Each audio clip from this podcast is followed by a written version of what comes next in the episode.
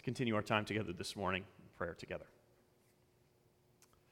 God, we pray that as we open your word today, that you would give us eyes to see and ears to hear, that you would give us wisdom to receive uh, the truth of your words in this passage. God, we ask that you would help us to receive the gospel, that you would allow it to have uh, established roots in our hearts, that it would bring us joy, everlasting joy in you and in your love for us.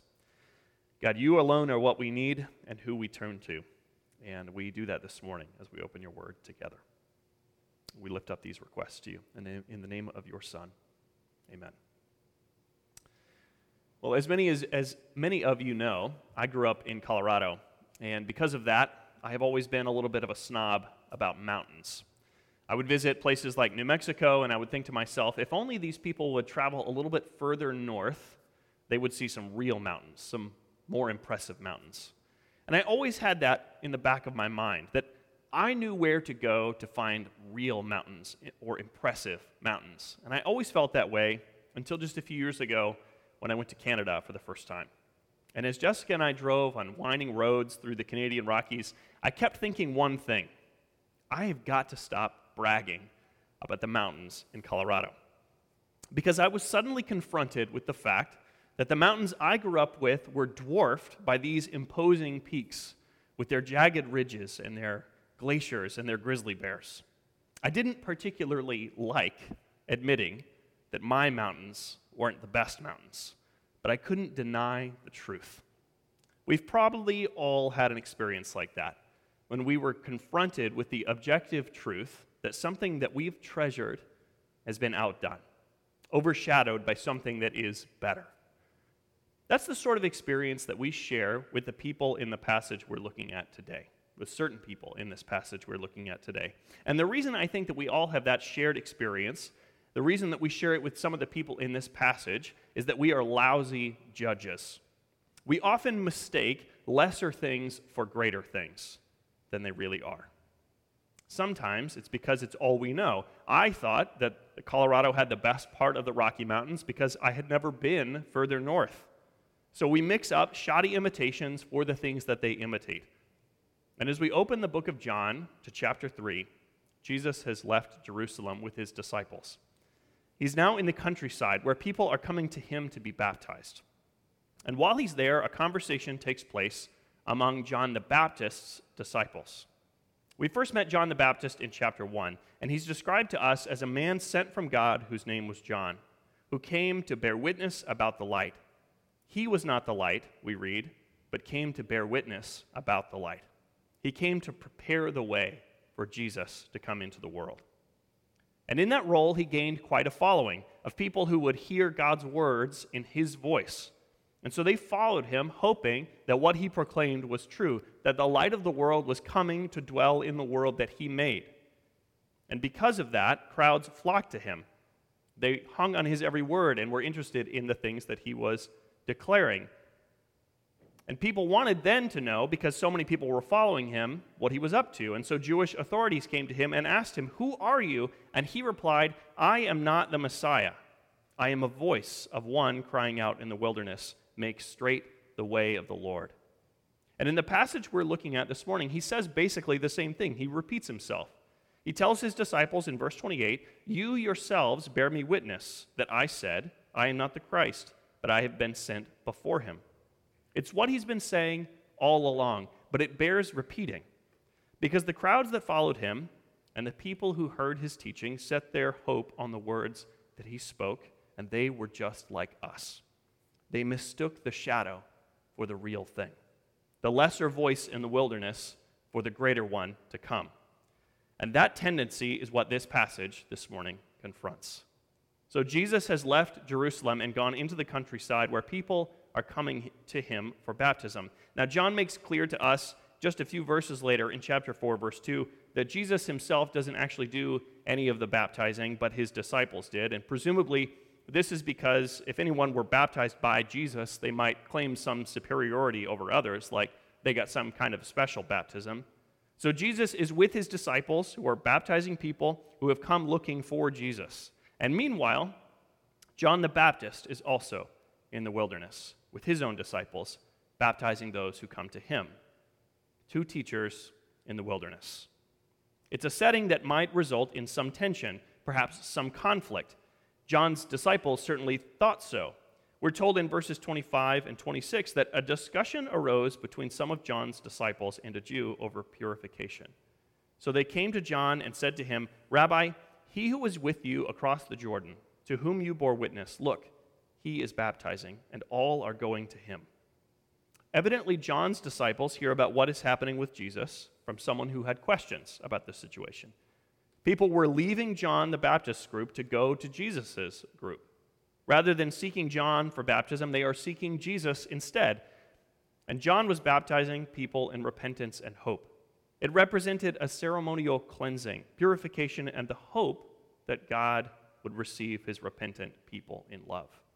The crowds that flocked to John the Baptist reveal how desperately people wanted the hope that he had proclaimed. And the setting here reminds me of an experience that I had several years ago on a trip to Kenya. I went to visit the very northernmost part of that country, a region called Turkana. And Turkana is a desert. It's absolutely one of the driest, most difficult to live places I have ever seen in my life. When I was there, it hadn't rained in over seven years. The landscape is rugged and barren, with occasional shrubs and acacia trees dotting the landscape. We attended a church service, which wasn't in a fancy sanctuary. It wasn't even actually in a building because there were no buildings. Instead, the church service that I attended that morning was held under the biggest tree around so that the most people could have a little bit of shade. And after the church service, everyone stood up and started walking toward a line of trees on the horizon. Everyone was excited. Kids were running around everywhere. People were singing and dancing as we walked along in the 100 degree heat. Hundreds of us arrived at the line of trees on the horizon, and I was amazed to see there a river swiftly flowing through the desert. It was a bizarre thing to see in a place like that, and it turned out, I learned later, that that river only flowed for about one month a year. The other 11 months of the year, it was just a dry riverbed. And for the church there that we celebrated with that morning, it was their only shot at having baptisms for the whole year because they literally didn't have enough water to submerge someone in unless this river was flowing, which it only did for a short time every year. The rest of the time, they were waiting for rains to fall upstream so that they could participate in this important part of the life of the church. Just like the people in our passage, they had to go find water in order to be baptized, and they were overjoyed that for a few weeks they could rejoice together in the baptism of believers as they proclaimed their faith and their new life in Christ. Here in John 3, though, it is not a baptism symbolizing the finished work of salvation in Christ, but the hope that God would purify his people. And people have come looking for that hope. Matthew 14 notes that John the Baptist was so popular that after he was arrested, he was not put to death right away because people considered him a prophet, and so many followed him. People have come to the wilderness to find John, to hear him pro- proclaiming the coming of God's promised deliverer, to have the hope of God's purification from their guilt and from their sin. Yet, something has changed. People are beginning to leave John the Baptist to go look for Jesus, who is also teaching and baptizing in the wilderness. And John's disciples are panicking. They come to him, their respect and their reverence for their beloved teacher evident in the way that they call him rabbi. And they say, This guy from before, to whom you bore witness, he is out here baptizing too. They subtly remind John that he was here first, and the implication there is that he ought to have precedence over this new teacher. And they say, All are going to Jesus. You're losing your influence, your reputation, and your status and they want to know what he's going to do about it. But John's reply to them is utter joy that people are leaving. He doesn't respond the way that people expect or in the way that really anyone would have expected. He defies all human reasoning. If you worked for a news station, if you were a producer for a TV news station and you received a ratings report that said that your audience was dwindling as they chose to watch other channels instead, your response to that report would not be joy. You would do what John's disciples expected him to do. You'd up your game. You'd do everything you could to keep people coming back. You'd panic over the threat represented by your competition. You'd probably fear being fired over the situation. But John surprises his friends by making two basic points in response to them. First, he reminds them that God is at work. John answered in verse 27 A person cannot receive one, even one thing unless it is given him from heaven. This verse has been interpreted in various ways. Who is John talking about in this passage? Is he talking about himself or about Jesus? And what is the thing that is given? Is John talking about the crowds or is he talking about understanding that would answer his disciples' concerns? John's reply is mo- most likely what's called an aphorism, a well known saying or proverb containing a principle that's applicable in a variety of situations. Like how we say today, don't judge a book by its cover, or actions speak louder than words. John is reminding his friends of something that they already know God is at work here. His sovereign designs are working out. And John has sought to play the role that he has been given in God's plans. It's an idea that has characterized his entire life. And he wants those who are following him to pursue the same thing. Because contentment with what we have been given is something that does not come naturally to most of us. Just like John's disciples, we look around at others that we can see and we want what they have. They were concerned that their beloved teacher was losing his status. And they wanted to have a strategy, strategy session to figure out how to get it back. But John knows that he has been given a specific role to play, and he knows that God is at work in drawing people to Christ. The second point that he makes in response to his disciples is straightforward. He knows that he is not God. He reminds them, You yourselves were here with me to, to, to hear me declare that I am not the promised Messiah, but was sent before him. He knows the work that he has been given to go ahead of Jesus and to announce his coming. And he explains that with an illustration about a wedding in verse 29. He says, The one who has the bride is the bridegroom, or just the groom, since we don't really use the word bridegroom anymore. The friend of the bridegroom. The one who has the bride is the bridegroom. The friend of the bridegroom who stands and hears him rejoices greatly at the bridegroom's voice. John knows that he is not the groom. He is the friend of the groom, or what we might call the best man. And the best man has a role to play, certainly an important one, but it doesn't involve getting married. Imagine a wedding where the best man pushes the groom out of the way to marry the bride instead. Obviously, that's not how it's supposed to work. If you have ever been to a wedding where that has happened, I would love to hear about it. No, that's not how it's supposed to work because the groom marries the bride and the best man celebrates their union. That's how it's supposed to work. And John knows that he is not the groom.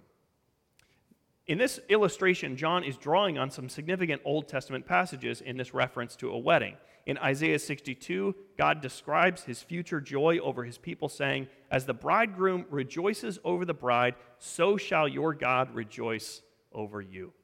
And the whole book of Hosea is the story of God's never ending, forgiving love for his people, which is illustrated in the marriage of a wayward bride to a faithful prophet. It is one of the ways that God has described his relationship with his people, and it is the one used to describe the culmination of all of salvation history.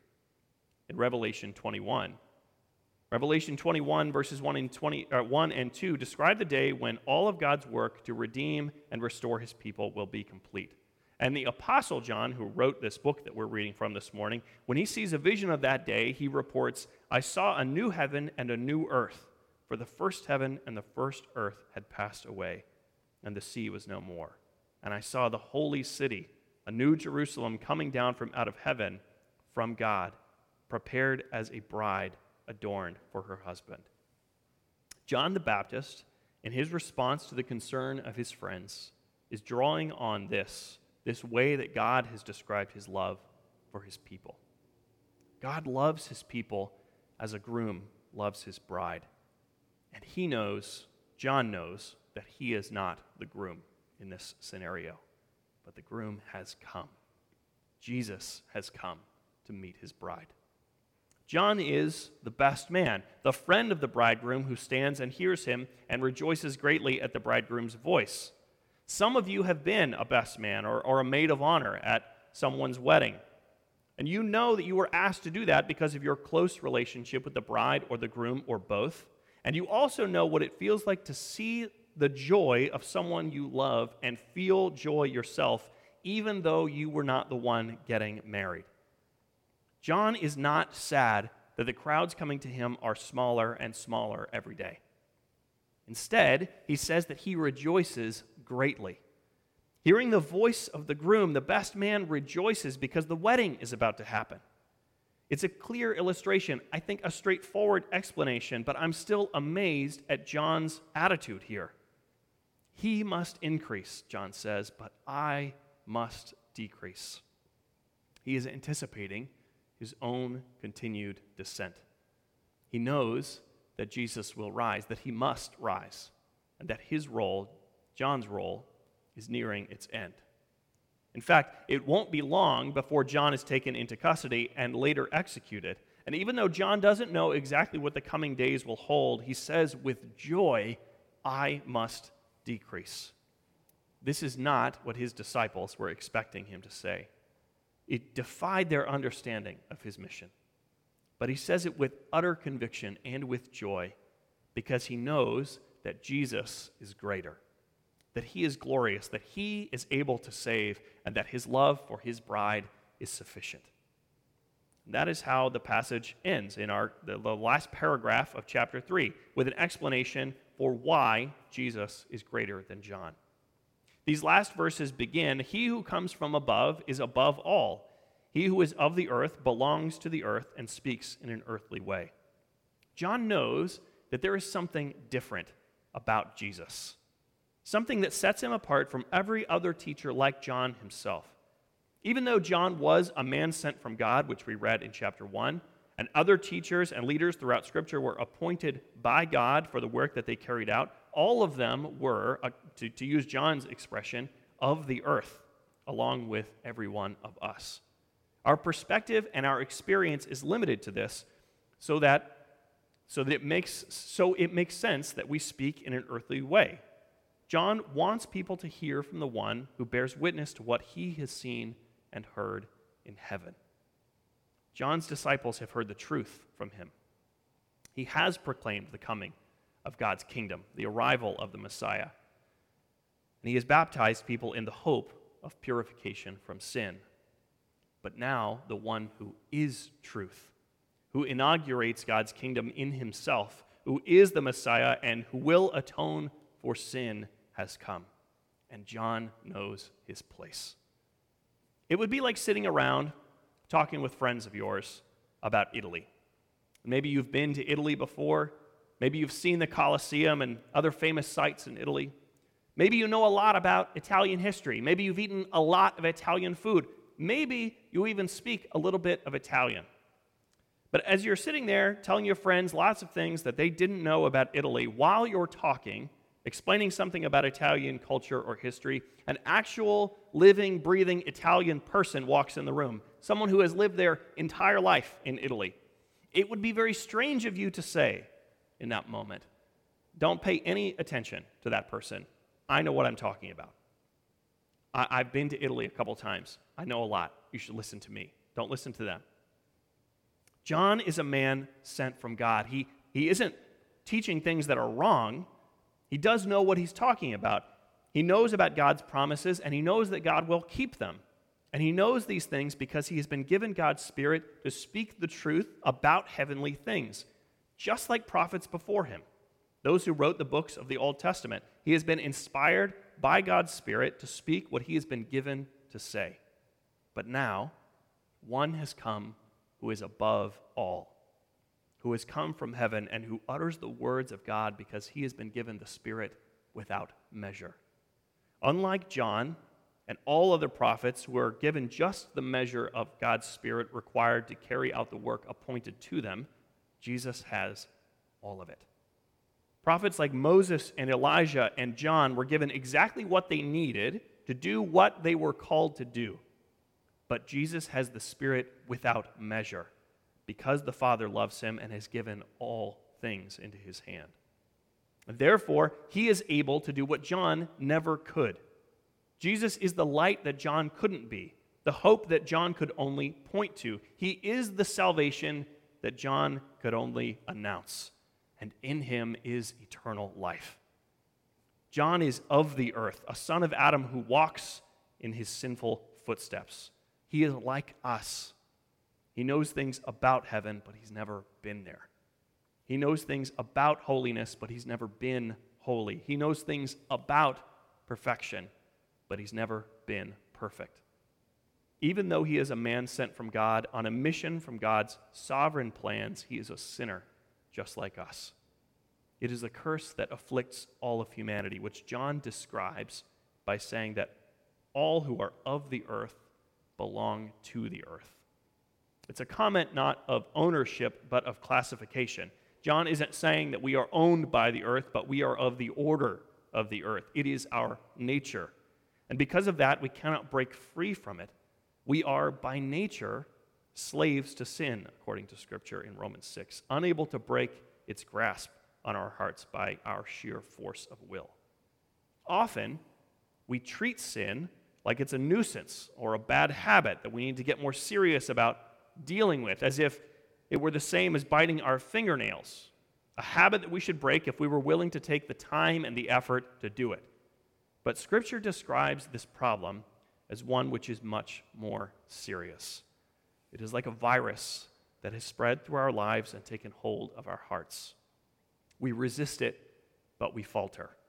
We struggle to be free of it, but keep turning toward it. We can no more overcome our sin nature than a fish can decide to breathe out of water. Even heroes like John the Baptist are in its grip. So he cannot save, he belongs to the earth. He cannot deliver those who look to him for hope. He can only point to the one who can. And the one who can save is here. Jesus has come. And he has come to save by giving his life for John's disciples and for us. Apart from him, we stand before God guilty of all of our failures, guilty of our rebellion against him. we see, we see that in the very last verse of this passage. John reminds everyone reading this that the situation is much more perilous than we often assume or accept.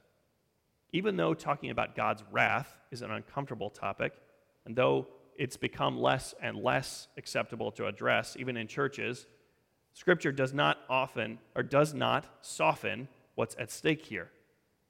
Life apart from Christ is wrath. For some, that statement negates God's love. How could a loving God be wrathful, they ask. But it is, it is his love that is underneath his wrath. It is God's holy judgment against sin, against all evil and all wickedness. He would hardly be loving at all if he overlooked evil and if he tolerated wickedness. And because he is love and because he is just, his wrath for sin and rebellion against what is holy and good is driven by his love. And in our sin, those are the things that we bring to him rebellion against what is holy and what is good. But with Christ, there is light and life. Whoever believes in the Son, John says, has eternal life. John the Baptist cannot save, but he knows the one who can. This passage from the book of John falls in a section that is tied together by a common theme. We know that the author of this book has been selective and careful about the composition of this book. At the very end, he will note that Jesus did a great many other things which are not recorded in this book, because if all of them were written down, I suppose, he says, the world itself could not contain the books that would be written. I take that to mean that John labored very carefully over this book, carefully selecting which of the great many things that he witnessed he would include. And it seems that chapters 2 through 4 of this book are designed to help us behold Jesus in a particular way. He is the new wine, better than what was served before, as part of a greater joy than what was known before. He is the new temple, doing what the old temple could never do. He proclaims the new birth for those born of the earth as slaves to sin. And he is the new purification, providing what the law and ceremonial cleansing never could. He has come to fulfill the hope of God's people in ways only promised until his arrival. Jesus is greater. The writer of Hebrews opens his book with this idea. He says, Long ago, at many times and in many ways, God spoke to our fathers by the prophets.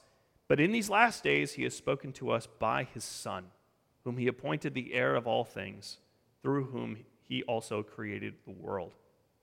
He is the radiance of the glory of God and the exact imprint of his nature, and he upholds the universe by the word of his power. After making purification for sins, he sat down at the right hand of the majesty on high, having become as much superior to angels as the name he has inherited is more excellent than theirs. Whereas God had spoken through prophets appointed for and gifted to carry out God's plan, God has now spoken in a greater way. One has come who has authority over all things, who holds creation together by the word of his power and who makes purification for sins in ways that the law and the priesthood never could. He is superior to angels. He is greater than the priesthood. He is greater than everything else we might look to for hope and rescue. So it makes sense to me that John would rejoice at his coming, even if it meant his own descent. The one who understood his own identity as a voice crying out in the wilderness has been superseded by another voice. I can't help noticing this repeated emphasis on, the theme, uh, uh, on a theme in the closing lines of this passage. John rejoices to hear the voice of the bridegroom because it means that he's come to meet his bride. Though John can only speak in an earthly way, another has come who bears witness to God's sovereign designs. Though few will receive his testimony, those who do, those who do declare the truthfulness uh, God's truthfulness because Jesus utters the words of God himself. Over and over again in a short space, John has emphasized speaking. John the Baptist was a voice crying out in the wilderness. That's how he described himself. But this voice, this voice that has come, will do what John never could. That theme will develop throughout the rest of the book. Jesus will describe himself as a shepherd who calls his sheep by name, and they will come because they know the sound of his voice. Jesus will raise the dead with a loud voice, crying to Lazarus, Come out. And he will declare to Roman officials that everyone who is of the truth will listen to his voice. John the Baptist's whole identity, his whole identity has been superseded by the one whose coming he was sent to announce. And there's nothing that brings him greater joy than that people are leaving him to look for Jesus. He's content with his lesser role because Jesus will do what he could not. I think we have a lot to learn from John's reply to his disciples in this sometimes overlooked passage. As a pastor, I read these words with a particular conviction. How easy it is for me to fall into the temptation which overcame John's disciples, to set my sights on having the largest crowd or the biggest influence to have the most views on a sermon that will be posted on YouTube, to feel better about myself if I feel my influence is greater, my status higher. It is a temptation among pastors to long for these things, and one I think that is often overlooked or even celebrated. Because who would fault a pastor for hoping that the pews would be filled on Sunday morning? But if it is a desire for personal glory or for higher status or for greater influence, it is a deadly desire because no pastor's voice can save. If my aim is to draw people to myself, I have sealed my contempt for them. It was John's love for Jesus and his love for his friends that drove him to respond in ways that they did not expect. He wanted them to have Jesus, to hear the voice that calls people back to life, not for them to settle for something less. John's response to his disciples is an example for all pastors. We are not the Savior, but we know him. and our role is to declare his gospel to the world. But I think this passage is also an example to all Christ followers, not just those of us who preach sermons and work in church offices. First, I think it pushes us to honestly ask what we are seeking from our pastors and our elders. We should be careful not to put them on pedestals reserved for Jesus. We should neither glorify them nor pretend that they are any less in need of God's grace than the rest of us. We shouldn't look to pastors and elders to do what Jesus alone can do. But we should expect them to faithfully point us to Jesus himself. Secondly, this passage pushes us to honestly face the role that each of us has been called to in life. We have all been called, every one of us that follows Christ and calls him our King, we have been called to live according to our faith in our neighborhoods, in our workplaces, among our families, and our friends. And even though it is tempting to protect our reputations, our status, our influence, what the world needs most is not to follow us or to love us, but to follow Christ and to love him. We hesitate to preach the gospel to our families, to our coworkers, or to our friends because we wonder if our relationships might be compromised if we bring up faith matters with them. But John the Baptist reminds me and reminds all of us that God is at work, that his sovereign designs are playing out, and that every single person in my life is here by God's providence and for his purpose. And the only compromised relationships I have are with those I have not loved well enough to point them to the one whose voice raises the dead. What our friends need most is not to love you and me, but to love Jesus. John willingly laid aside his reputation and his status because he knew Jesus and because he loved his friends. The message of this passage might be boiled down to one central idea Jesus is greater. The longer we know him, the more we'll see that the things we've treasured before aren't as great as we thought they were. And the more we'll leverage our lives to help others know him better. The more that we look to him as Savior, the Savior that nothing else could be, the more we'll rejoice in the reason that we have because He is our Savior. Knowing Jesus means rejoicing in His glory, not our own, which we do because He is greater. We must settle for nothing less and give the world nothing less. Let's pray together.